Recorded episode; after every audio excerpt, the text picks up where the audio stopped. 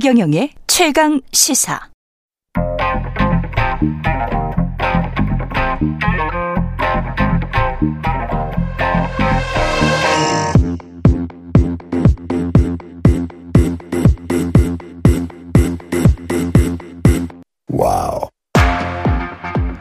네, 미소 토론 시간입니다. 예, 정민웅 전 국민의힘 최고위원 나오셨고요. 안녕하십니까? 안녕하세요. 예, 예. 이소영 더불어민주당 의원 나오셨습니다. 안녕하십니까? 안녕하세요. 예.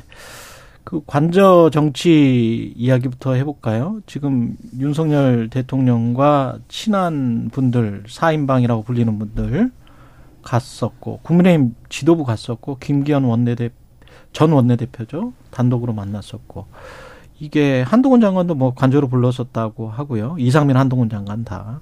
이게 순서가 있는 것 같기도 하고, 계속 이렇게 만나는 의미, 어떤 뜻으로 지금 그 다음에 이게 전당대회하고 조금 좀 연관이 되는 것 같기도 하고 어떻게 보십니까? 그 이제 청와대에서 이제 용산으로 이전하고 예. 그 대통령이 사실 관저가 없었잖아요. 음. 그래서 이제 그 관저가 이제 마련되고 예, 뒤늦게 그리고 나서 이제 어떻게 보면 집들이 형식이죠. 집들이다. 응. 예. 느낌은 그렇잖아요. 예. 사실은 이제 처음에 관저가 이제 만들어져서 이사를 하고 하니까 음, 음. 이제 그 가까운 분들 먼저 이제 모시고 예. 식사하고 그다음에 관저도 소개하고 뭐 궁금해 하시니까 많이 음. 약간 그런 느낌으로 저는 받아들였어요. 근데 원내 지도부가 먼저 가지 않고 이렇게 아까 말씀하신 가까운 분들이 먼저 갔거든요. 그 이른바 언론에서 제가 이 단어 참 쓰기 싫어하는데 윤핵관 사인방 이거는 어떻게 봐야 돼? 이 어떤 우선 순위가 있었던 거예요? 아니 그거는 뭐 이제 모르, 모르지 알 수가 그거는 없지. 누구도 알 수가 알 없을 수가 것 없지. 같고요. 네. 제가 볼 때는 뭐 그런 것까지 무슨 순서를. 정해서 뭐 음. 하긴 그렇고 그냥 우연히 어떻게 시간별로 하다 보니까 그렇게 되지 않았나라는 예. 생각이 들어요. 야당에서는 지금 계속 이제 여당 관련된 분들, 여당 의원들만 가서 내각도 마찬가지고 조금 섭섭하십니까? 어, 이제 윤석열 대통령이 왜 야당은 안 만나냐, 네. 여당하고만 대화하냐라는 음. 얘기는 이제 더 이상 안 하려고 그래요. 기대가 없어가지고, 뭐, 안 하시려고 하는 게 명백해 보이기 때문에. 예. 근데 이제 도어 스태핑 중단하고 나서 관저 모임 되게 이제 열심히 하시는 것 같고, 음. 빈도도 잦아지고 있는 것 같은데, 저는 두 가지 점에서 좀 안 좋아 보이는 것 같아요. 음. 하나는 이게 이제 소통 정치의 반대말이 밀실 정치잖아요. 예. 그러니까 예를 들면 공개적인 자리에서 지도부를 만나서 어떤 뭐 대화를 나눈다거나 뭐 또는 도어 스태핑하면서 기자들하고 질의응답하는 거는 말하자면 이제 소통 정치인 거죠. 근데 이제 밀실 정치 이렇게 뭐 비공개 일정이라서 누구 만나는지 알려줄 수도 없고 그 안에서 어떤 대화가 이루어졌는지도 알 수도 없는데 나중에 그 관저에 다녀왔다고 하는 분들이 마치 이게 뭐 윤시민 양 어떤 발언들을 쏟아내면서 음. 그게 이제 당무나 정치에 좌지우지하는 요소가 되고 그러니까 이런 것들이 우리가 되게 타피, 타파하고 벗어나려고 했던 과거의 밀실 정치의 모습이거든요. 예. 그런 측면 그리고 이제 아까 그 진행자님 말씀하셨던 것처럼 이게 다양한 사람들을 불러서 다양한 의견을 청취하는 좀 포용 정치, 넓은 정치, 이게 반대말이 좀 협소한 정치. 그러니까 나한테 좋은 말 해주고 내 편 돼줄 수 있는 사람들하고만 대화하는 게 이제 그 반대일 텐데 그런 협소한 정치의 모습으로 보이는 거죠. 근데 비공개인데 비공개였을 거 아니에요? 근데 이제 자꾸 공개가 되는 건 갔다 오신 분들이 말씀을 하시는 거겠죠? 일단은 그 이제 사실 어떻게 보면 제가 말씀드렸지만 집들이 형식으로 음. 이제 식사하고 소개하는 거였는데 예. 갔다 오신 분들이 이제 밖에 나가서 그 얘기가 이제 전해지고 예. 그 나오는 거는 그거는 좋지 않은 것 같아요. 일단 그 아. 부분은. 예.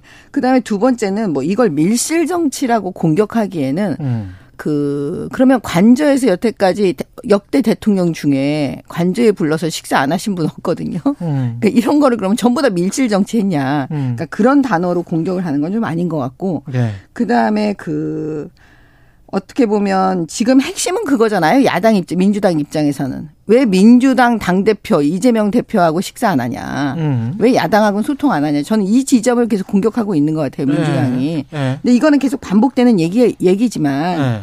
그 정상적이지가 않잖아요. 지금 야당 대표가. 네. 지금 엄청난 수사를 받고 있는 그 사람들과 연관되신 분으로 음. 조만간 지금 소환이 되지 않을까 이런 얘기가 지금 나오고 있는 판에 음. 그런데 그 야당 대표가 제발 이재명 대표는 되지 말아다오. 라고 사실은 여당에서도 생각을 했고 대통령도 그러셨을 것 같아요. 음. 예, 어떻게 마주 앉아서 얘기하기가 좀 어렵잖아요, 솔직히. 예. 왜냐, 대통령도 이재명 대표가 방탄으로 이용할 수가 있거든요. 음. 여러 가지로. 지금 뭐 민주당 전체를 지금 방탄으로 해갖고 지금 저렇게 하고 있는데 예. 이재명 대표가 방탄으로 이용하지 않을 게 뭐가 있겠어요. 음. 그렇기 때문에 이거는 출발부터가 너무 안 맞으니까 사실은 이제 민주당이 이재명 대표를 스스로 좀 정리해 주면 음. 그리고 좀 정상적이고 상식적인 적어도 수사의 대상이 아니신 분이 음. 야당 대표가 되면 그 왜 안 만나시겠어요. 예. 왜 윤석열 대통령 성격상 예. 당연히 만나서 얘기하고 싶 고 그다음에 뭐 진짜 술 한 잔도 하시고 싶고 이러실 텐데 예. 저는 그런 생각이 듭니다. 예. 저는 그 얘기를 들을 때마다 아니 그러면 국민의힘 내에 다양한 그 뭐 윤핵관이나 친핵관 아니라는 사람 분들 계시잖아요. 뭐 음. 유승민 전 의원 같은 분들 예. 그런 분들이라도 좀 만나서 그 여당 내에서의 다양한 의견이라도 좀 들으시면 아. 그 말이 이해가 될 텐데요. 예. 또는 야당 중에서 뭐 민주당 말고도 있잖아요. 정의당. 정의당 대표라도 예. 뭐 만난 적이 있으면 또 제가 모르겠어요. 그리고 민주당 내에 뭐 이재명 당 대표가 뭐 소환 대상이어서 수사 대상이어서 못 만난다고요? 박홍근 원내대표는 뭐 만난 적이 있나요? 그러니까 그거는 다 핑계에 불과하고요. 음. 그냥 나한테 싫은 소리 하는 사람은 그게 기자든 정치인이든 나한테 도움을 줄 수 있고 뭐 여러 가지 협의의 대상인 야당 대표일지라도 그 만나기 싫은 겁니다. 그렇게 음. 보이고요. 사실 이런 밀실 정치의 폐해는 여기에 다녀온 뭐 윤핵관 사인방이든 국민의힘 지도부든 김기현 의원이든 이런 분들이 막 주무를 수 있게 된다는 게 폐해거든요. 아, 갔다 왔어? 네. 예. 이분들이 갔다 와서 뭐라고 움직이면 예를 들면 주호영 원내대표 그 심야. 관저 예. 회동 가지고 나서 그 다음에 당권 주자 거론되는 인- 인물들을 뭐 실명까지 줄줄이 거론한 다음에 성에 차지 않는다 이렇게 발언을 했잖아요. 음. 그게 윤석열 대통령의 윤심이 반영된 걸 수도 있고 아닐 수도 있죠. 그렇지만 그 식사에 그 관저 모임에 참여하지 않았던 사람들은 그렇게 믿게 되는 거죠. 아, 그렇죠. 예. 대통령을 만나고 와서 저런 얘기를 하니까 음. 대통령의 마음은 무엇이구나. 그럼 이런 분들이 그게 실제이든 아니든지 간에 대통령의 힘을 빌어, 빌어 서 호가호위 하면서 어떤 합리적인 토론 없이 이것이 윤심이다. 이렇게 주도하게 될 수 있는 거거든요. 음. 그러면 사실은 당이 위태로워지고 당내 민주주의 무너지는 거죠. 그 한 번 이렇게 띄워보는 건가요? 그러니까 뭐 여론을 한번 탐색전, 그러니까 성에 차지 않는다 쭉 이렇게 열거하면서 그랬다가 이제 대통령은 대통령실은 뭐 그런 뜻은 아니고 그런 그런 의도는 없고 뭐 이렇게 이야기를 했다가 또 한동훈 이야기가 성에 차지 않는다고 나오니까 MG 뭐 수도권 이야기해서 이제 언론에 또 한동훈 이야기가 나오니까 뭐 법무부 장관 일해야 된다 뭐 이런 이야기가 나오는 게 어떻게 보면 이제 이름을 이렇게 언론에 거명이 되면서 그 이름에 관해서 여론이 어떤지 이렇게 상황 파악하는 과정 뭐 이렇게 볼 수도 있습니까? 어떻게 봐야 돼요, 이걸? 아니 뭐 해석은 여러 가지가 예. 나올 수 있는데 이게 예. 이미 그러니까 차기 당권 경쟁이 이미 시작을 했어요, 사실은. 그렇죠. 예, 근데 예. 그게 이제 어떤 식으로 표출되느냐 예. 그런 걸 보고 있는 거잖아요. 예. 그러면 제가 볼 때는 한동훈 차출설도 어떻게 보면 그 경쟁 중에 하나인 거죠. 여러 가지 사람들이 다양한 생각을 갖고 있으니까요. 여전히 카드입니까? 아니 여전히 카드가 아니라 아까 네. 띄워본다고 그러셨잖아요. 네. 누군가는 띄워볼 수 있죠. 제가 볼 때는 음. 윤석열 대통령은 개입하시고 그러시지 않은 것 같아요. 음. 지금 여러 가지 반응들을 보면. 상황을 보면. 네, 그러면 사실 초- 이 당권의 경쟁에 하시는 분들이 예. 그 대통령이 나오지 마라, 대통령이 나와라. 그래서 또 하시는 것도 아니에요. 이분들 정치 오래 하신 분들이니까. 그렇죠. 지금 기존의 주자들께서. 그렇죠. 그렇잖아요, 네. 솔직히. 근데 거기에 뭐 섣불리 대통령이 어떻게 개입을 하겠어요. 어. 이건 제 생각이지만. 예. 그러면 그 나와 있는 여러 가지 사람들 중에 아 지금 기존의 사람은 좀 안 되겠다. 그러면 나는 또 딴 사람을 밀어야지. 야 한동훈 장관은 어떠냐 이렇게 생각할 수도 있는 거죠. 당 안에서? 당 안에서요. 어. 그럼 이게 당 안에서지 어떻게 당 밖에서 얘기겠어요. 당 안에서 국회의원들 스스로가 일부가 또 그런 생각을 할 수도 있다. 저는 그렇게 보는 거예요. 그러다가 아. 여론의 움직임을 보는데 벌써 한동훈 장관은 본인이 얘기했잖아요. 예. 자기는 안 나온다고. 근데 언론에서는 왜 그렇게 대통령실, 윤심 이런 단어 있잖아요. 예, 딱 규정지어서 규정지어서 하는 단어들을 제가 그렇게 좋아하지는 않습니다만 좌우지간 윤심이 누구기 때문에 누가 될 것 같다 뭐 이런 식으로 이제 계속 말하는 것 그거는 그러면 국민의힘은 전혀 아닌 그런 분위기입니까? 아니면 사실은 있는 겁니까? 아니 윤심이라고 언론은 네. 당연히 얘기하 그걸 궁금해하지 않겠습니까? 음. 솔직히 옛날에 문재인 대통령 때는 문심이 문심. 당연히 궁금하고 박근혜 대통령은 박심이 궁금하잖아요. 근데 표면상으로는 당심이 가장 중요하다 또는 네. 민심이 가장 중요하다. 내년 총선, 총선을 위해서라도 뭐 아니, 확장- 그거는 아주 기본이죠. 예를 기본이고. 들어서 시험 공부할 때 그건 국영수잖아요. 아, 그건. 국영수지. 더 이상 얘기 논 논의의 여지가 없이 너무나 100% 맞는 얘기죠. 유- 윤심은 뭐 음악 그런데 이제 그뭐 다음에 뭐냐면 예. 윤심이 뭐냐? 그럼 문재인 대통령 때도 마찬가지였다니까요. 그때 음. 문심을 등에 업고 나온 당권 주자가 누구냐 이 얘기 다 나오잖아요.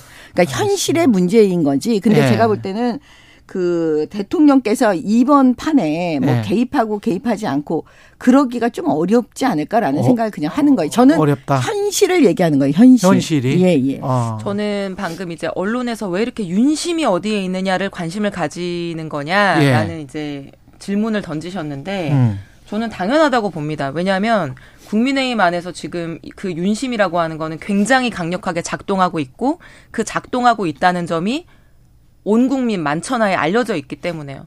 딱 두 가지 사례만 보면 되죠.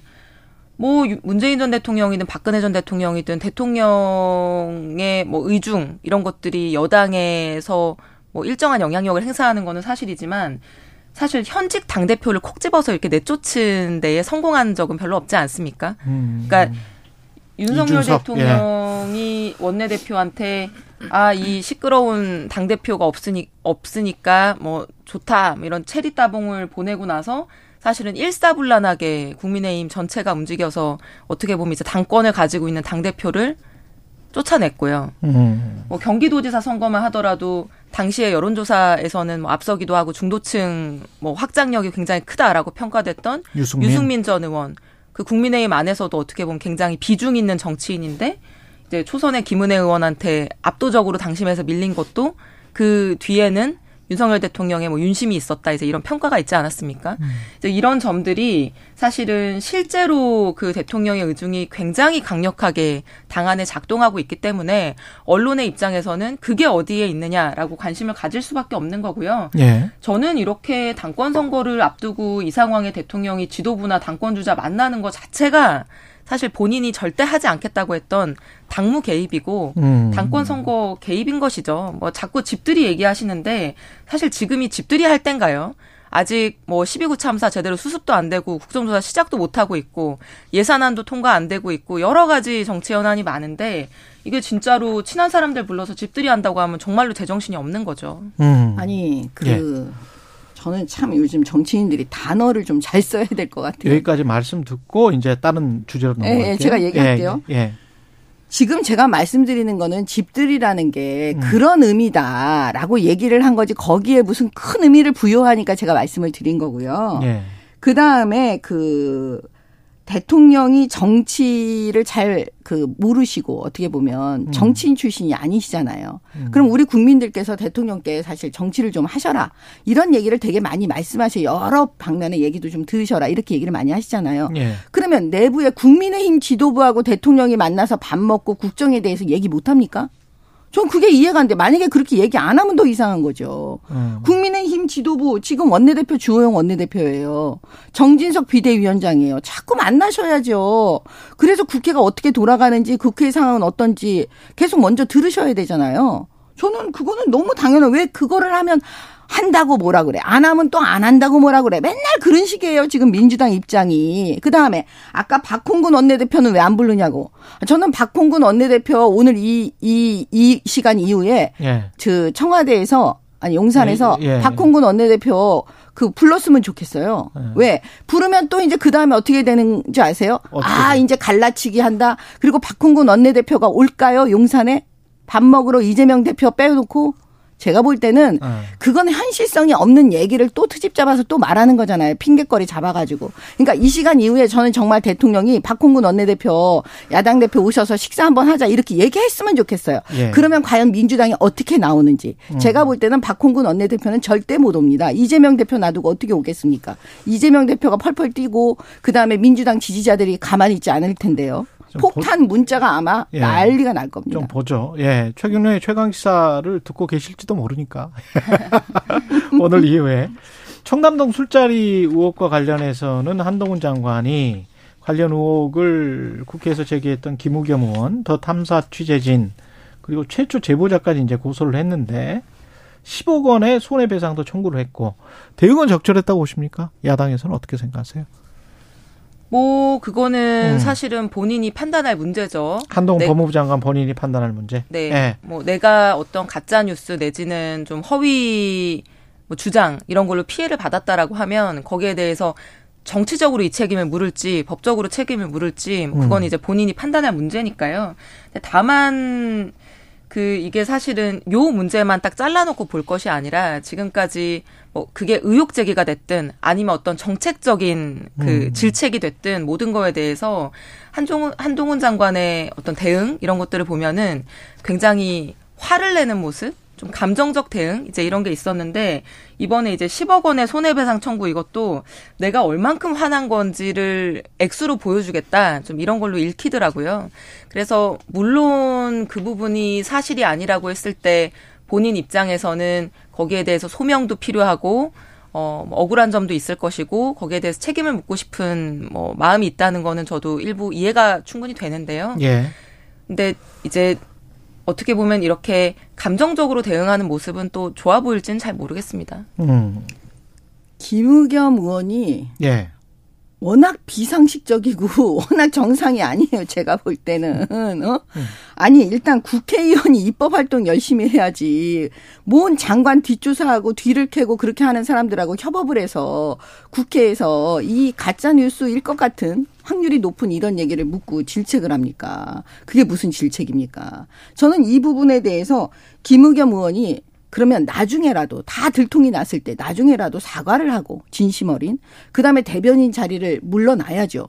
그게 안 되면 민주당은 징계를 하고 대변인 자리에서 물러나게 만들어야 되잖아요. 음. 이게 보통은 상식적으로 그냥 사람들이 그 예상할 수 있는 범위인데 일단은 김의겸 의원 자체가 너무 상식적이지가 않고 지금 민주당의 태도도 상식적이지가 않은 거예요. 사과 안 하잖아요. 예. 예. 그렇게 남들한테는 사과하라고 하는 분들이 민주당이 왜 본인들에 대해서는 저렇게 할까라는 생각을 하잖아요.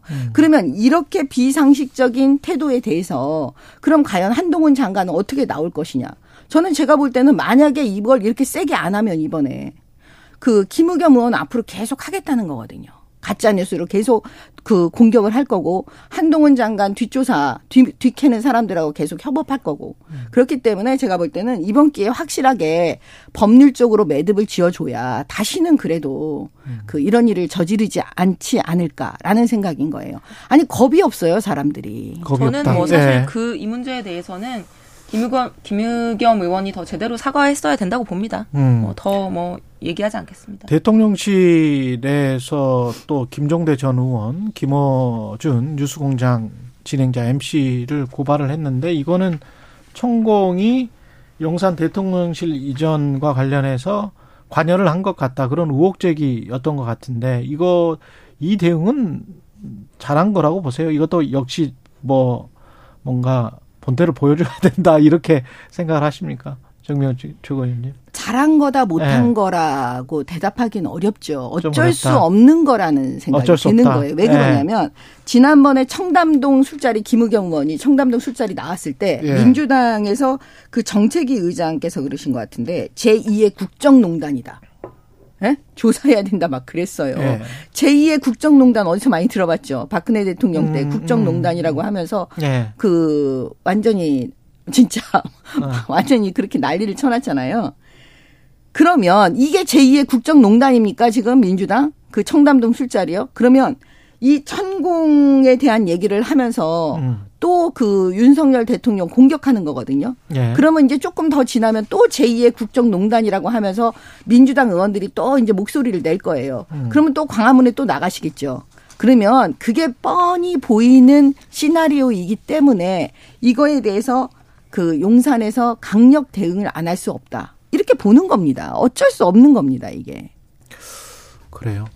그 거꾸로 놓고 생각을 해보면 제가 보기에 대통령이 지금 명예훼손을 당하는 게 천공이 자꾸 유튜브에서 마치 본인이 대통령의 멘토나 여사에 뭐 있냐 그거는 명예훼손 대상 아니에요?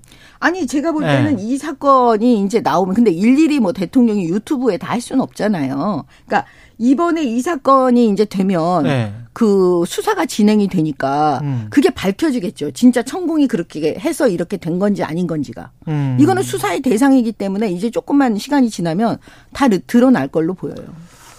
그렇군요. 예. 아니 사실은 저는 이렇게 대응해야 되는 건가 싶어요. 사실 이 문제는 음. 이게 대통령실 뭐 과거 청와대에 대해서는 온갖 공격과 의혹 제기와 뭐 그런 게 난무하죠. 예. 왜냐하면 온 국민의 관심사 아닙니까? 그리고 사실 이거 천공 스승 문제는 지난 대선 때부터 얼마나 말이 많았어요. 예. 그 국민의힘 당내 경선 과정에서도 유승민 후보였나요?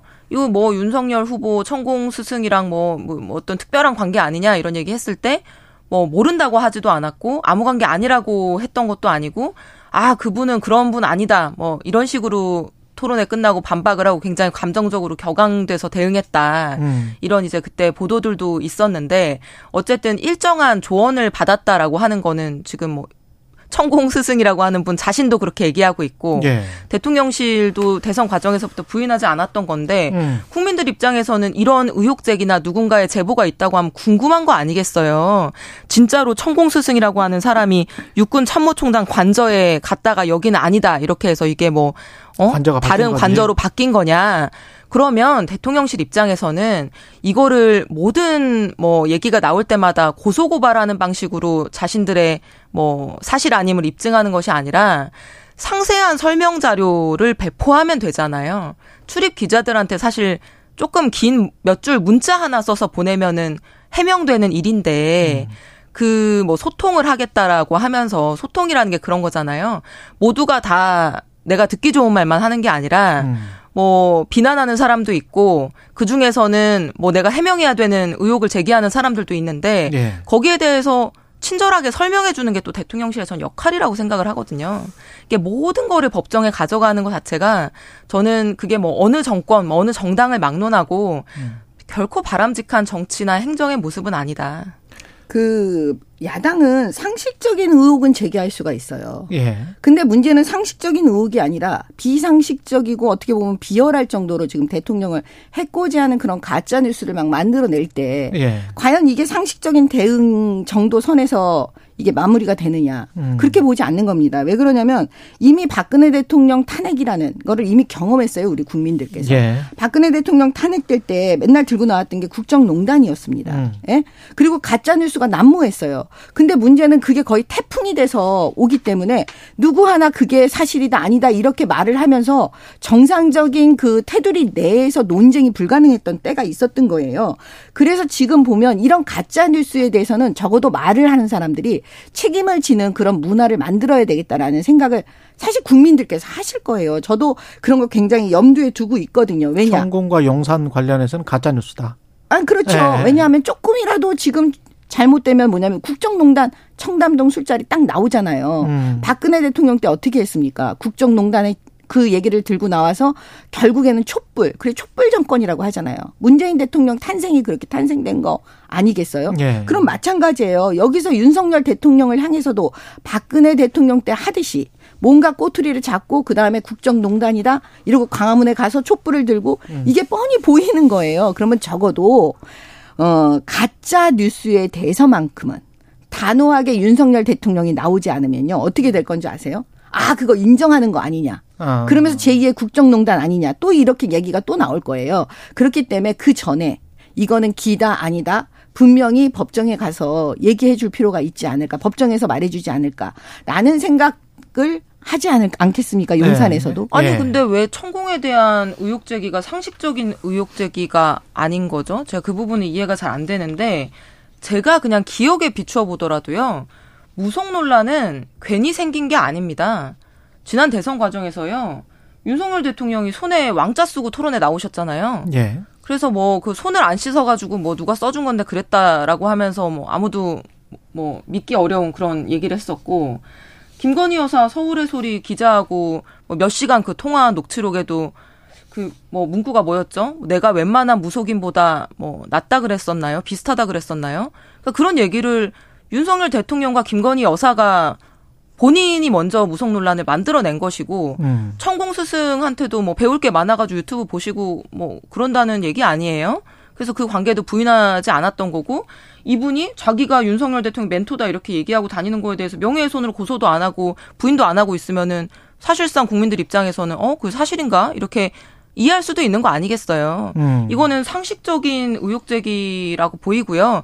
그게 사실이 아닌 부분이 있다고 한다면은 사실이 아니고 그게 근거가 뭔지를 소상히 알려주시면 되죠. 그거를 궁금해하는 것 자체를 예컨대 범죄화하거나 죄악시하는 거는 정치인의 태도가 아니지 않습니까? 김종대 전 의원이 아 나 궁금해요 네. 이런 의혹 제기가 있는데 이러면 못 하겠죠. 근데 그분이 그렇게 얘기한 게 아니라 굉장히 아. 국방부, 구체적으로 국방부 고위 관계자한테 그렇죠. 구- 어떤 구- 이야기를 어, 들었다. 구체적으로 지금 얘기를 하고 있잖아요. 네, 그게 그게 이제 허위 사실이다. 그렇죠. 예. 그럼 네. 구체적으로 얘기한 거에 대해서 네. 만약에 용산에서 이다 아니다 얘기했으면 또 불 붙었을 거예요. 그 거짓말이라고. 음. 그러면 더 내놔라. 더 확인해라. 뭐 이렇게 얘기하니까 차라리 그럴 바에는 이 소송 가자. 그렇죠. 네. 확실히 해서 이 단호한 입장, 용산에서 단호한 입장을 하는 게 음. 지금 민주당이 하는 태양에 맞아요. 그러니까 상대가 있잖아요. 어떤 대응을 예. 할 때는. 예. 여기까지 정미경 국민의힘 전 최고위원 이소영 민주당 의원이었습니다. 고맙습니다. 네, 감사합니다. 최경령의 최강 시사였습니다. 고맙습니다.